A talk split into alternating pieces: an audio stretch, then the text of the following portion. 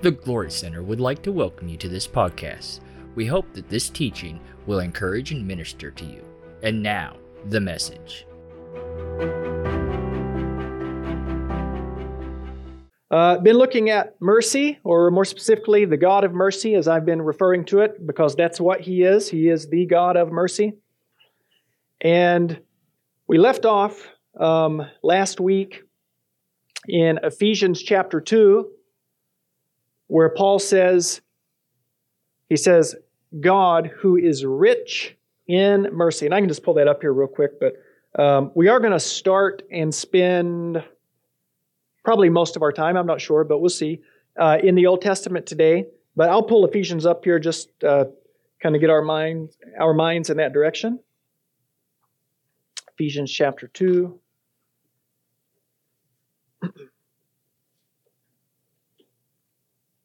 That looks awful. Anyways, just by way of reminder, but God, being rich in mercy, rich in mercy.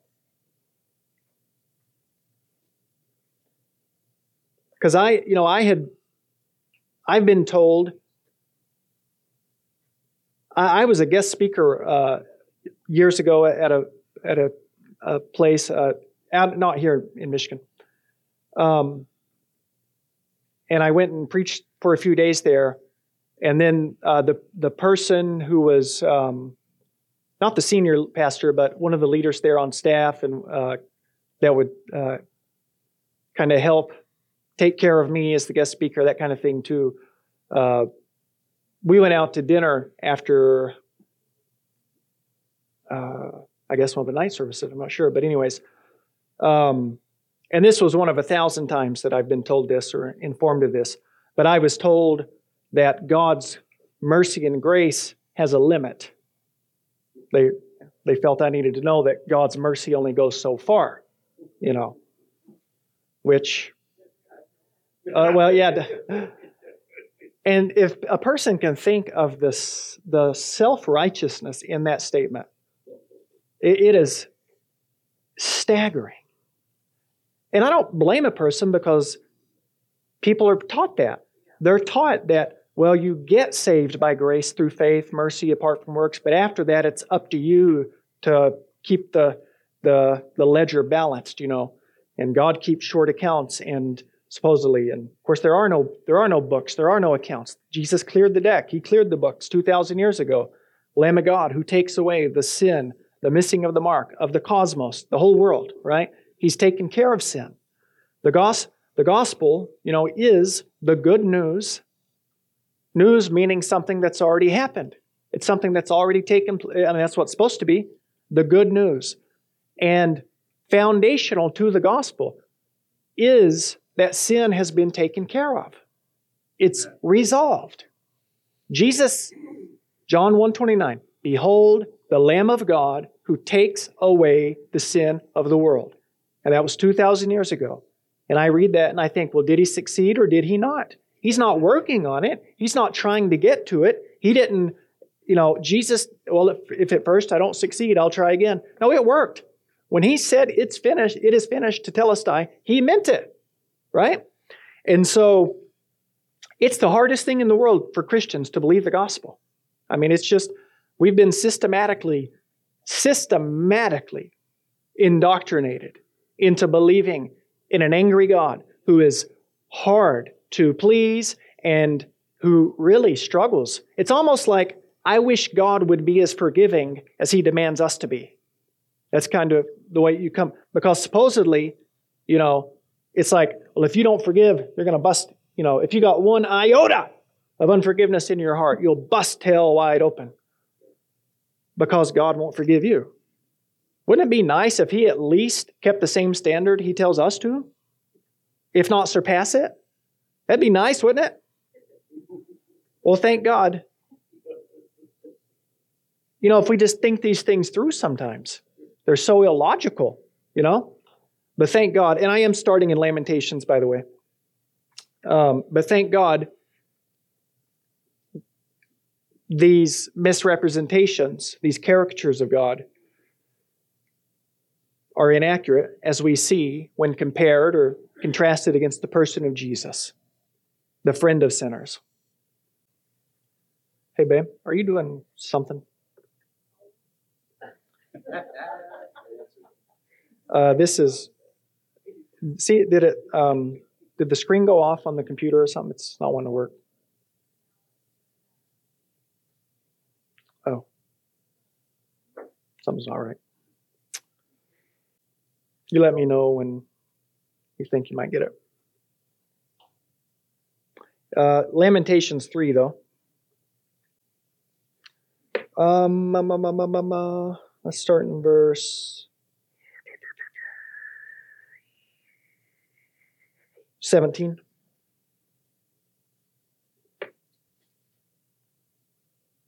Lamentations 3:17.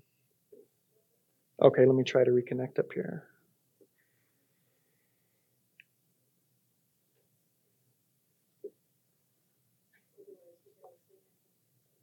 What's that? Yeah, indeed.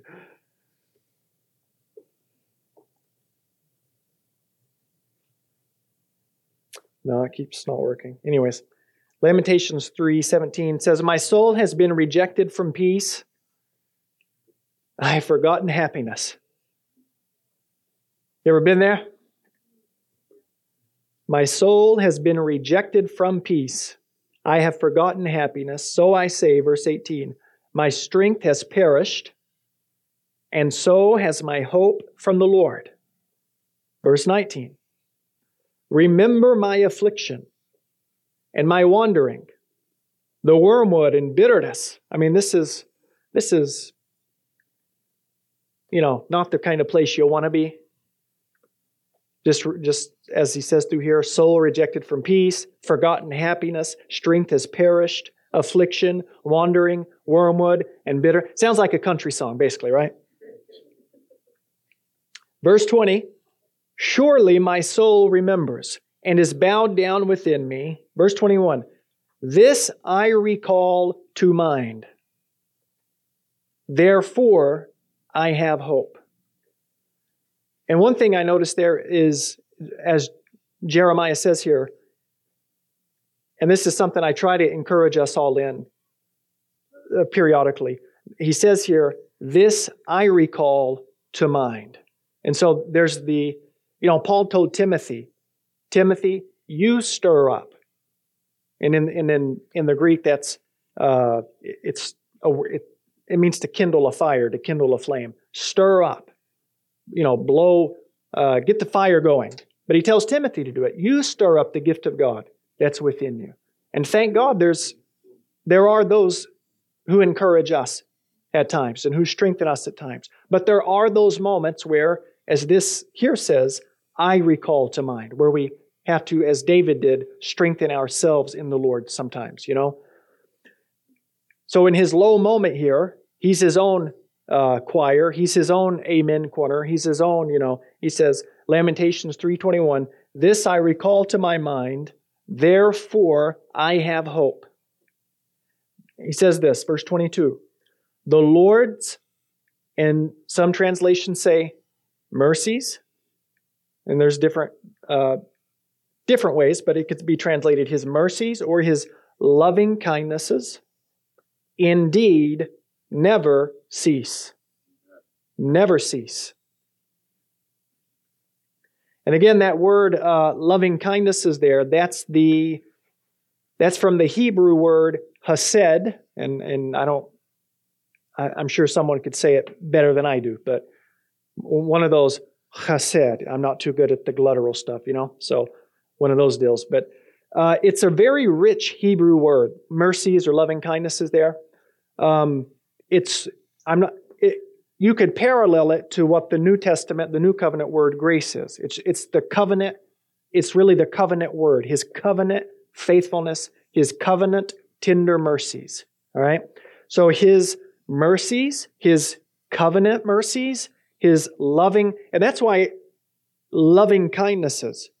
They in translations, this word was put together because it's just that rich and that strong. And his love or his kindness wasn't strong enough. So they loving kindnesses. You know, that's just one way you could portray what the Hebrew word hesed is. And I think that's beautiful. Loving kindnesses. Now, notice this never cease, for his compassions never fail. Never. So, and then look at verse 23. They are new. What's new? His loving kindnesses, His mercies, His compassion. They are new every morning. every morning.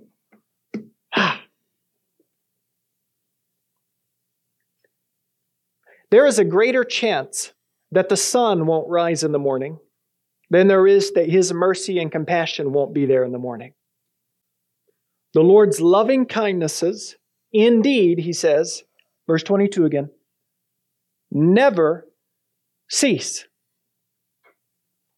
For his compassions never fail.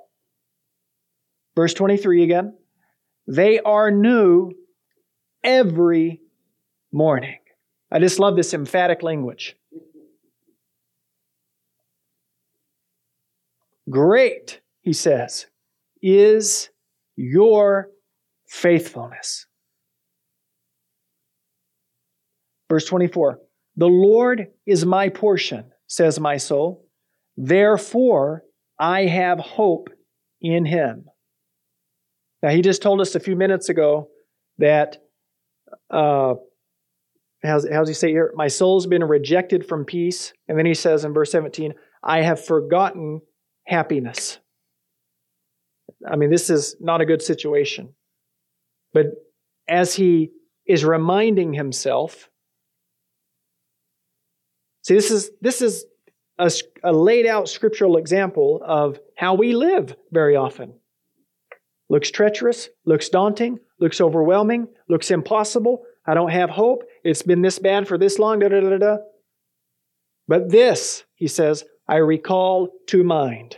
And you have to. Because just like I told you, the, the minister who uh, took me out to dinner and wanted to inform me that God's mercies and grace do have a limit, thank God these scriptures say they don't.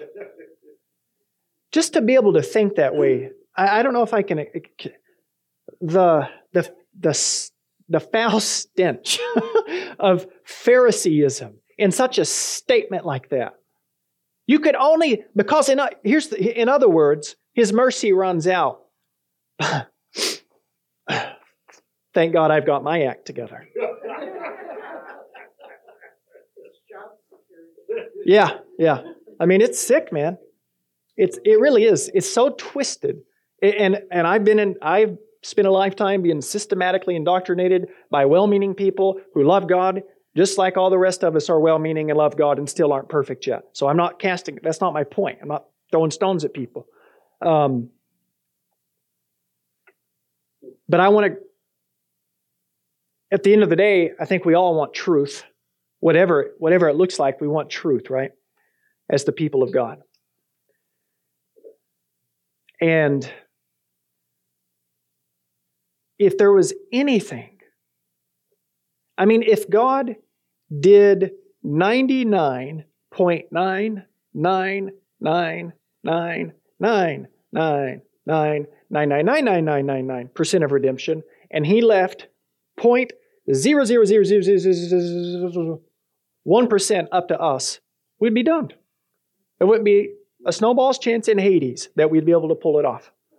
What, what you know, the, the, uh, a chain's, what is it? Only strong as its weakest link. That old adage. Hello, weak link. you know what I mean? yeah. Hello, weakling, my old friend. Pretty much. But see, he finds courage, he finds strength, he finds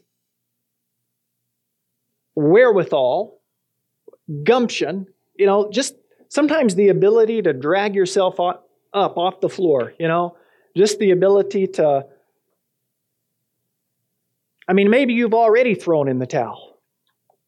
But you know, God can revoke your, He's better than a referee. He can revoke that towel throwing in. He's got you. I think of uh, when Orla and Rhonda uh, came. Well, I know Tamara, I believe Tamara had come uh, a little bit before them, just barely, maybe, something like that. I can't remember exactly. Uh, but you did come before. But I remember when Rhonda came, we were in Schoolcraft at the old school, and I never met Rhonda. Um, so she's sitting, you know, here and um, up near the front. It seemed like um, when when they visited Orla, I can't remember. You must have been there, I would think. But um, but anyways, so I didn't know her, but the Lord gave me a word for her, and the long and the short of it was that you know, as I told her when I gave her that prophetic word that morning, was uh, basically I told her, You're not on the shelf. God hasn't forgot about you and putting you on the shelf and all this kind of stuff. Uh, his gifts and callings are without repentance. His grace is still upon you. You're still called. You're still anointed. Da, da, da, da. Well, the night before that, she's, I guess, you know, laying in bed and praying and more or less telling the Lord, I'm done. I'm done with my calling. I'm done with my ministry. I feel like you've just taken me and put me on the shelf, which was one of the exact phrases I said to her by, you know, by the Spirit of the Lord. In other words, she had thrown in the towel. And yet, even when we throw in the towel, God will still come after us. He will leave the 99 every time if he must and come after the one. Amen?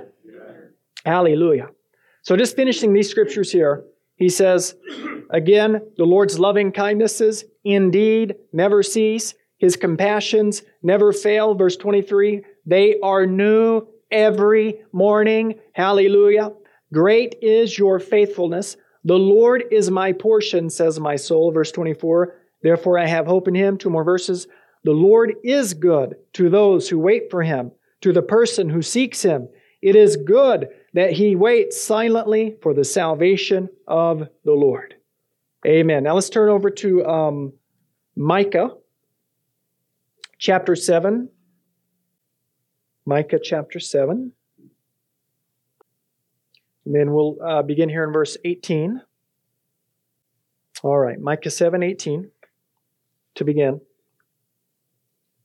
He says, Who is a God like you? Then he says, what kind of God this is, in other words. A God who pardons iniquity. Well, he's the only God that does that. He's because he's the only one, just for the record, but that would be one reason why. But in contrast to the other gods of this time and many times throughout history, um, this isn't quite like the gods what people believe the gods to be like, in other words. So, who is a God like you?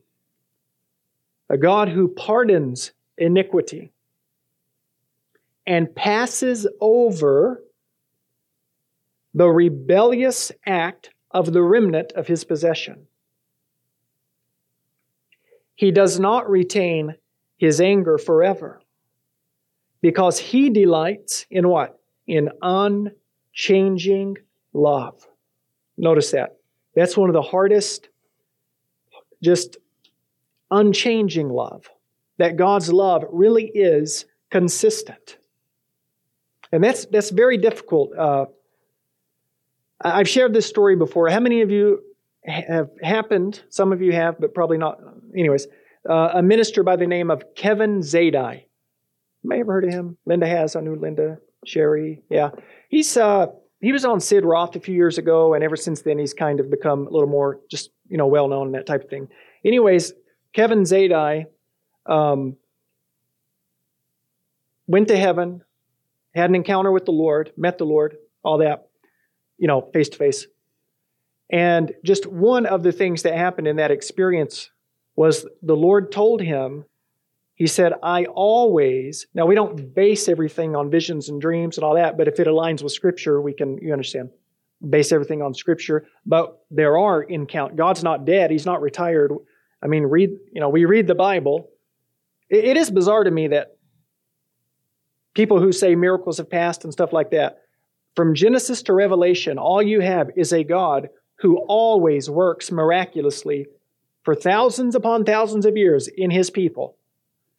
And then here we are in the new and better covenant, and the Holy Spirit retires? Just bizarre to me. It just makes no sense to me. Anyways, um, Kevin Zadai said one of the things the Lord said to him was, When I look at my people, I always see you as righteous new creation. You are always righteous in my, in my sight, in my presence. And I, which I knew, I know that from Scripture, so I didn't, you know, it was fine to hear that, but I know it from, you know, from Scripture.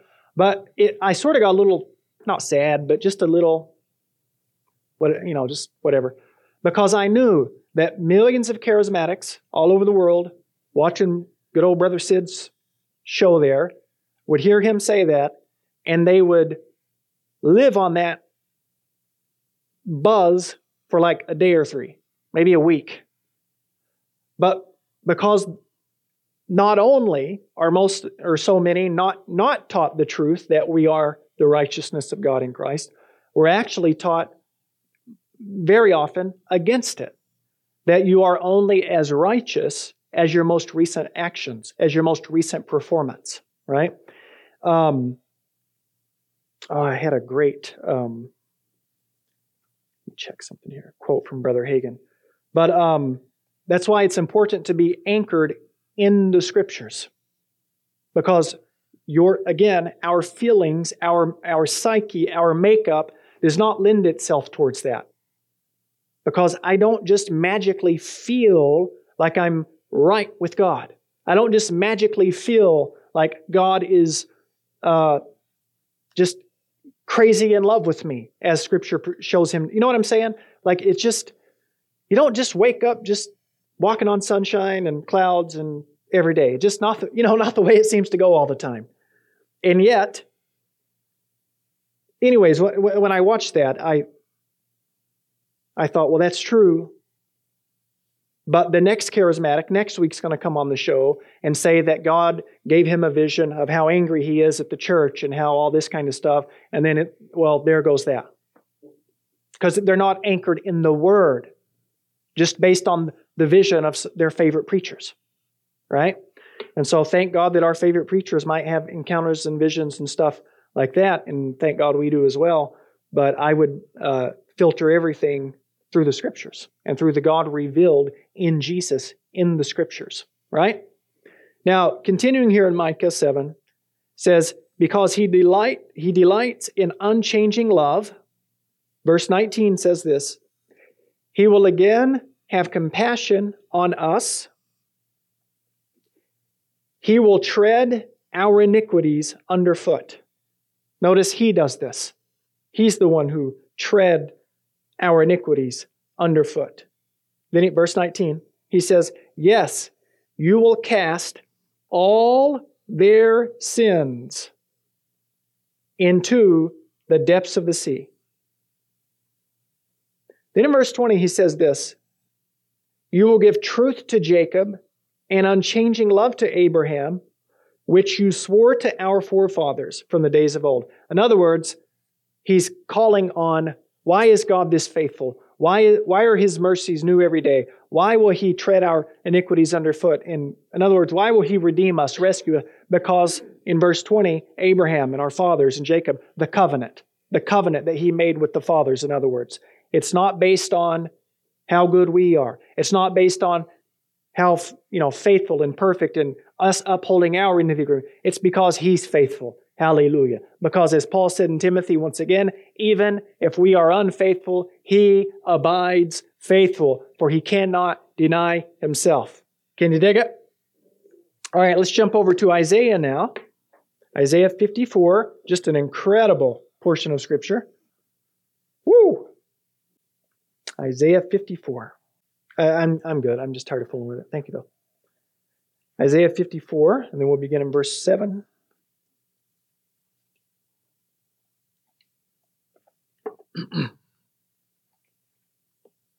says, for a brief moment, now this is, you know, speaking of Israel during uh, uh, during. If you guys ever read like First Kings, Second Kings, First Samuel, Second Samuel, for it's basically the story of how unfaithful and how sinful and how idolatrous Israel and their kings were over a long period of time. And when you go through the kings there, you know, not the most sanctified bunch you ever come across. I'll tell you that much. You know what I mean? I mean, if you look, if you look at like a, a church denominations, I mean, just pick one. They may have a few bad apples, but compared to those kings of Israel, my gosh, being a good one was the exception. Even for like the Catholics, if you think about the popes, I mean, you've had on, you can count on one hand the, uh, basically the number of bad popes compared to the, or think about, you know, uh, your, you know, if you grew up in a denomination or think, you know, we, in, you know, in other words, in today's world, we're inundated with the media, and it feels like every day some preacher did some some terrible thing. Uh, we're not doing too bad compared, you know, compared to those god awful kings there. But hallelujah. so this is one of those times where Israel's, you know, been in rebellion. In other words, this is d- during some of that similar fashion. So, uh, verse what I say seven. For a brief moment I forsook you, but see, well, uh, well, let me just keep reading here. But with great compassion I will gather you. In an outburst of anger, I hid my face. See, notice verse 7. He told Israel, I forsook you. Verse 8, I hid my face from you. In the Old Covenant, and, really at any time, that's really, you'll see time and time and time again. Even Romans chapter 1, which refers back to Sodom and Gomorrah, says, the Lord says, I turned them over. That's really, if you want to give a description to wrath, it's not God actively coming in and off with their heads. And, you know, it's a turning over. God will respect our will and our freedom to choose, even if our choices are negative and will bring harm on ourselves. But even in the midst of that, He won't forsake you. He'll be with you there, ready to help at any time.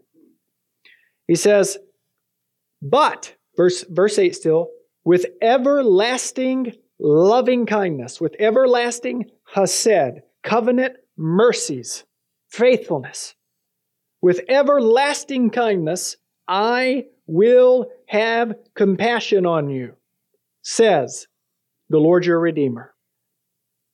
Verse 9 For this is like the days of Noah to me, when I swore that the waters of Noah would not flood the earth again. Isaiah 54, verse 9.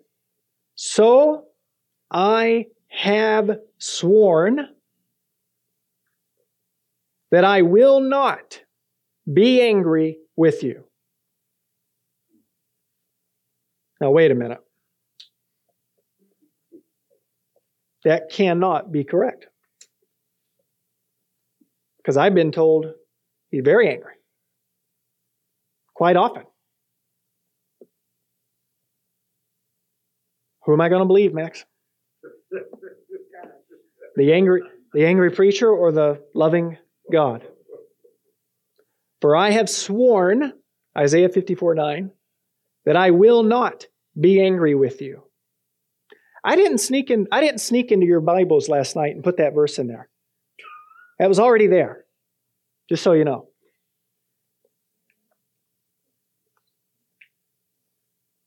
Max, when you have a gift, you use it, brother.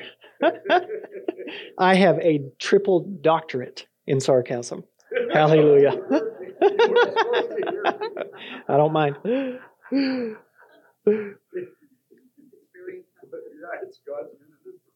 Hallelujah. So I have sworn that I will not be angry with you, nor will I rebuke you. Part of me wants us to take like 10 minutes of silence and meditate each of us on that just on that verse alone there. Just not that I'm going to, but just to get it in there. Because here's what's going to happen. Hypothetically, for some of us, You're going to go home today, tomorrow, next week, next month, next year. You're going to turn on the TV or you're going to see some book that's going to try to convince you of how angry God is with America now, or how angry He is with the church, or how angry He is with just pick somebody. He's just really ticked off at pretty much most of them, apparently. Apparently, the cross didn't work because that was supposed to be what took care of sin. So, if God's still angry about it, and, and I say this sarcastically and jokingly, he should have sent a better Savior. If what Jesus did didn't work, which apparently, from what I hear so often, it didn't, but thank God it did. Thank God Jesus worked. Thank God the blood worked. Thank God the covenant worked. Amen? He said, So I have sworn that I will not be angry with you, nor will I rebuke you. Now look at verse 10. Whew. For the mountains may be removed, and the hills may shake. Now you can look at that on any level. Sometimes just in your own life, you know, the foundations are trembling. Like everything is falling, you know, your whole life is falling down all around you and coming apart. And you know what I'm saying? Or even even if you wanted to be more literal here, uh, mountains moving, hills, you know, natural disaster, whatever. Don't, it's not God. He's not the author of evil, right? So no matter how you want to look at that. But anyways, verse 10, the mountains may be removed and the hills may shake, but my hesed, my loving kindness, will not be removed from you. And my covenant of peace will not be shaken says the Lord, who has compassion on you. I would just recommend if anyone is planning on getting a new tattoo, verse you get verse 9 here tattooed on the inside of your left eyelid, and then verse 10 on the inside of your right eyelid. That way, this is always before you. You know what I'm saying?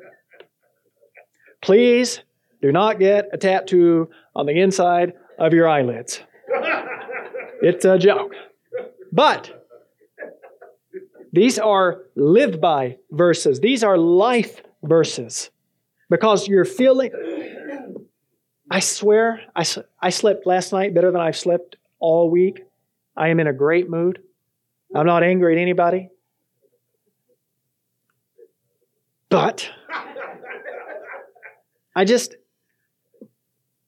I've lived under being, I've lived under the hell of being taught this God who you just never know. It, it just depends on the mood of the preacher or whatever vision they may or may not have had the night before. So today God's good and tomorrow He's going to let us have it. I wish He would make up His mind. Well, thank God He did 2,000 years ago.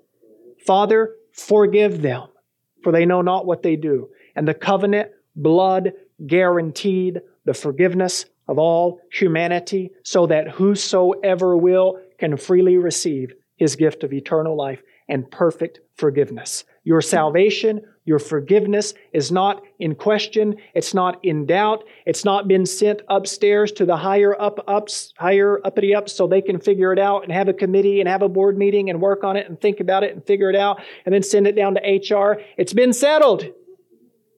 The president and CEO of God and Sons Incorporated said, It is finished. Hallelujah. The blood worked. We, we got the nerve to stand up and say the blood never loses its power, and then three seconds later we make people doubt whether they're even forgiven or not. I said that out of a good mood that sounded angry, but it's good. All right. Uh, I am about to start wrapping up here, but um, I just want to show you here something from James chapter 2. James chapter 2.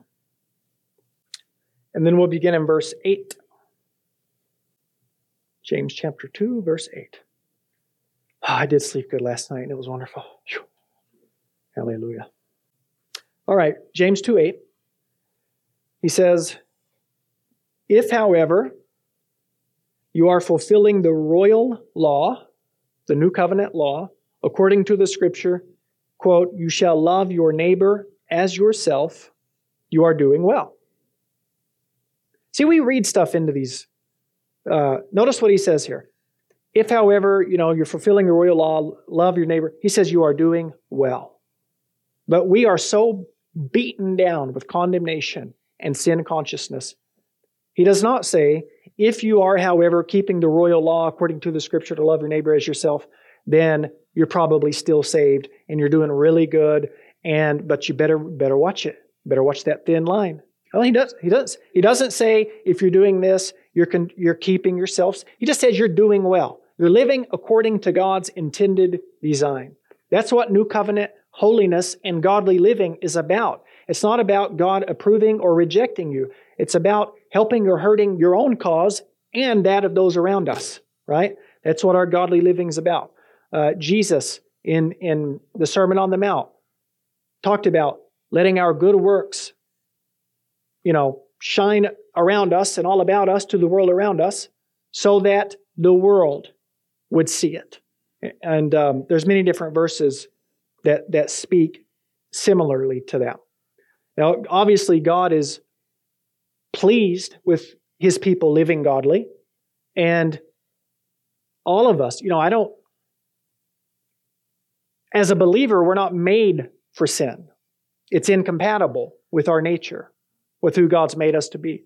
So it's like David. You know, David put on someone else's armor and it just didn't fit and he just didn't work. It didn't work. It wouldn't fit, wouldn't help him get the job done. Well, as believers, living godly, living in accordance with the scriptures, is simply living out who we already are by our nature, by our new creation, because we've been made godly. Therefore, we can live godly. But legalism has made godly living an, a rigid demand, when in reality, godly living is a promise of grace. It's the fruit of the Spirit, not the fruit of all your hard work. Actually, Paul says in Galatians 5, the works of the flesh. Works. See, that's what works gets us.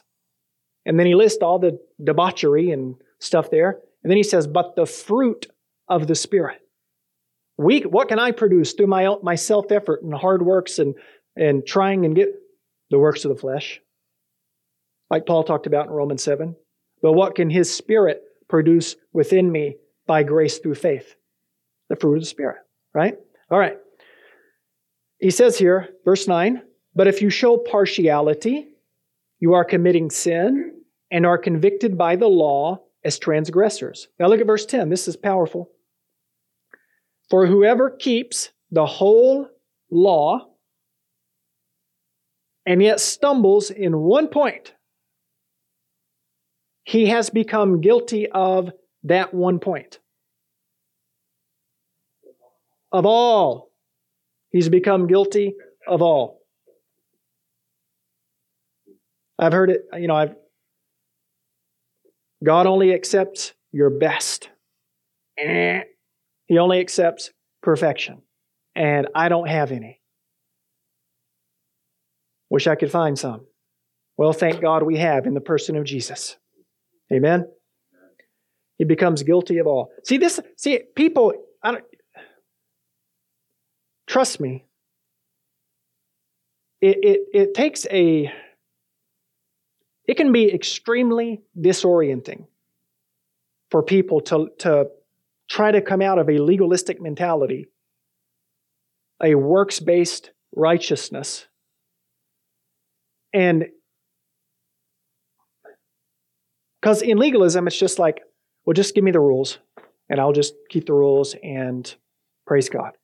Relationships are much more complicated and messy and real. You know what I'm saying?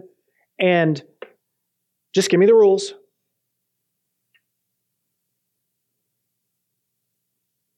Just give me the rules. I don't know. It just, how do I say it? It, well, it just doesn't work. It simply does not work. And some of these things I talk about quite often, but again, here, notice James says, Whoever keeps the whole law, and so, or, and yet stumbles in one point is guilty of all. So I want you to think. Um, I'm not going to do this, although I would be interested.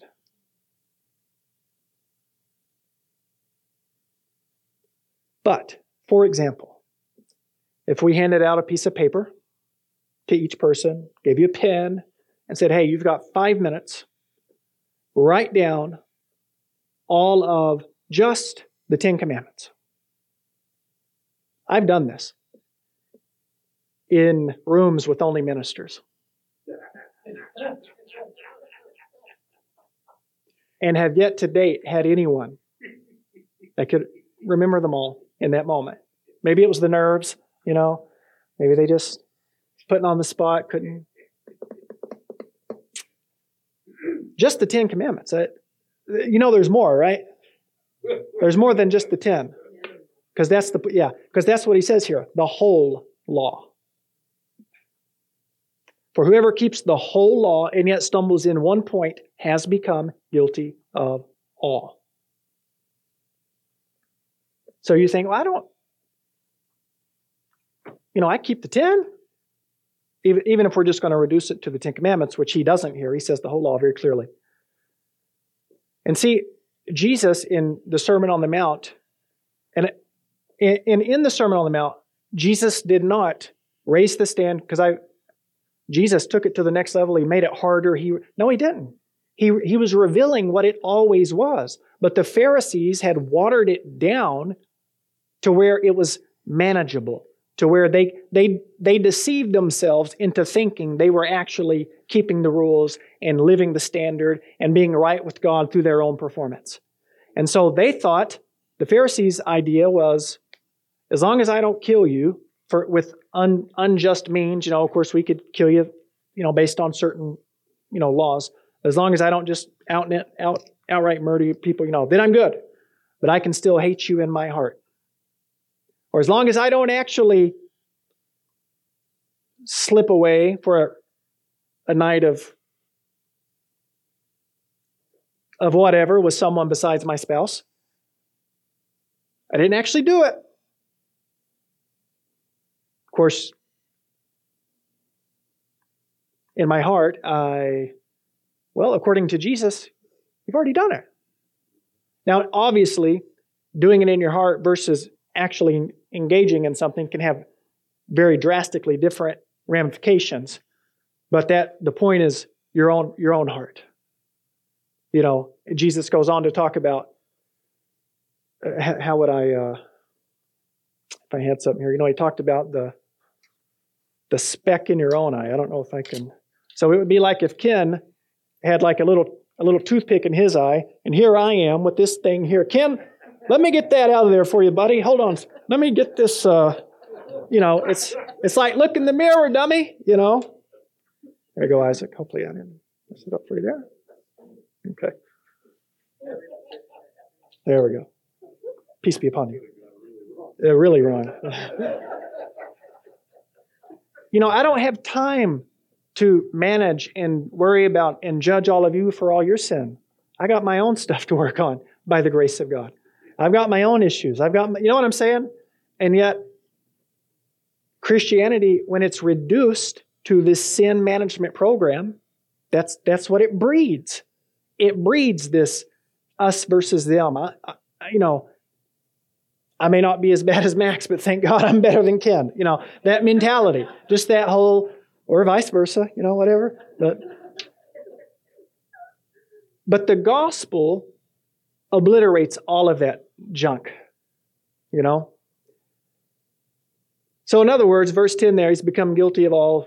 May, may we all step down from our, our high horse this morning and humble ourselves before the cross, because that's our only boast. Verse 11, closing here. For he who said, Do not commit adultery, also said, Do not commit murder. If you do not commit adultery, but you commit murder, you've become a transgressor of the law. So, in other words, if I get arrested today, if I'm driving, if I leave here and I'm going 150 miles per hour and they want to throw me in the clinker, I can't say, you know, well, hey, I, I didn't commit arson. I didn't set that building on fire.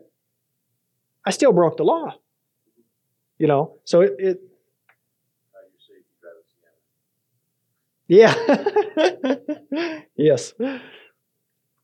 He says here, uh, verse 12 So speak and act as those who are to be judged by the law of liberty. Not the law of Moses, the law of liberty. Verse 13, so beautiful here. He says, For judgment will be merciless to one who has shown no mercy, but mercy triumphs over judgment. Oh, that is so beautiful. And if you think about the mercy seat, you know, the, the Ark of the Covenant, and then you, uh, inside of the Ark of the Covenant, you've got Aaron's rod that budded, you've got the, co- in other words, you've got the covenant terms uh, of more or less, and then you've got, it really, it can represent different things in, on one hand or another because, like the Ten Commandments, are the foundational covenant terms between Yahweh and Israel.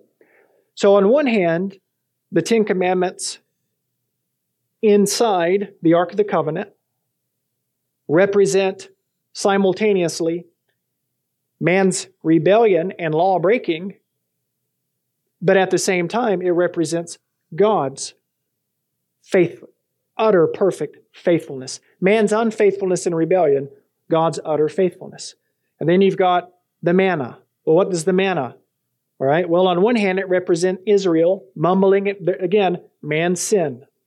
Because what are they doing? Well, what'd you do, Moses? You bring us out here to die? Were there not enough graves in Egypt? I mean, thanks a lot for getting us out of 400 years of slavery. Way to go. You know, I can't imagine how many times a day Moses must have. Why did you call me to these people? You know, I don't know. Every day, God, God parts red seas, God rains manna down from heaven. I mean, just on, and all they do is complain. Hallelujah. Yeah, yeah. We're bored with, yeah. And so it represents their mumbling and, and groaning and grumbling and complaining while simultaneously representing God's faithful provision in the most impossible of situations. Their sinfulness, His faithful, faithfulness and mercy, both Ten Commandments and then uh, the manna. And then you also had Aaron's rod that budded. And if you read the book of Numbers, what was that? They were complaining against the leadership, God, you know, God's appointed leadership, Moses and Aaron. And um, you know, the, the, different leaders put their, their rods there, and then the one that budded was for. So, in other words, God vindicated them, and um, suffice it to say, they represent man's rebellion, man's sin, and yet, on the other hand, God's faithfulness. In other words, mercy over judgment. Right? So, if we wanted to do it in a court of law, what, what could they have deserved? Judgment. What did they get? Faithfulness, provision, mercy. Ah, hallelujah. And then the, the, the Ark of the Covenant itself, you have what goes over those things? The mercy seat. So mercy triumphs over judgment. And then, of course, you've got the two angels there, the cherubim, and their wings are they're made of gold and they're touching. And then, and then what happens? They come into the grave and there's an empty grave, and what do you have? Two angels, the angels there, representing this was the true, the blood of Jesus. He's the true Ark of the Covenant. He's the true mercy seat of God. Amen? Hallelujah. Thank God his mercies are new every morning. The Glory Center would like to thank you for listening to this podcast. We hope that it has encouraged and ministered to you. We also would like to invite you to check out our website at glorycenter.org.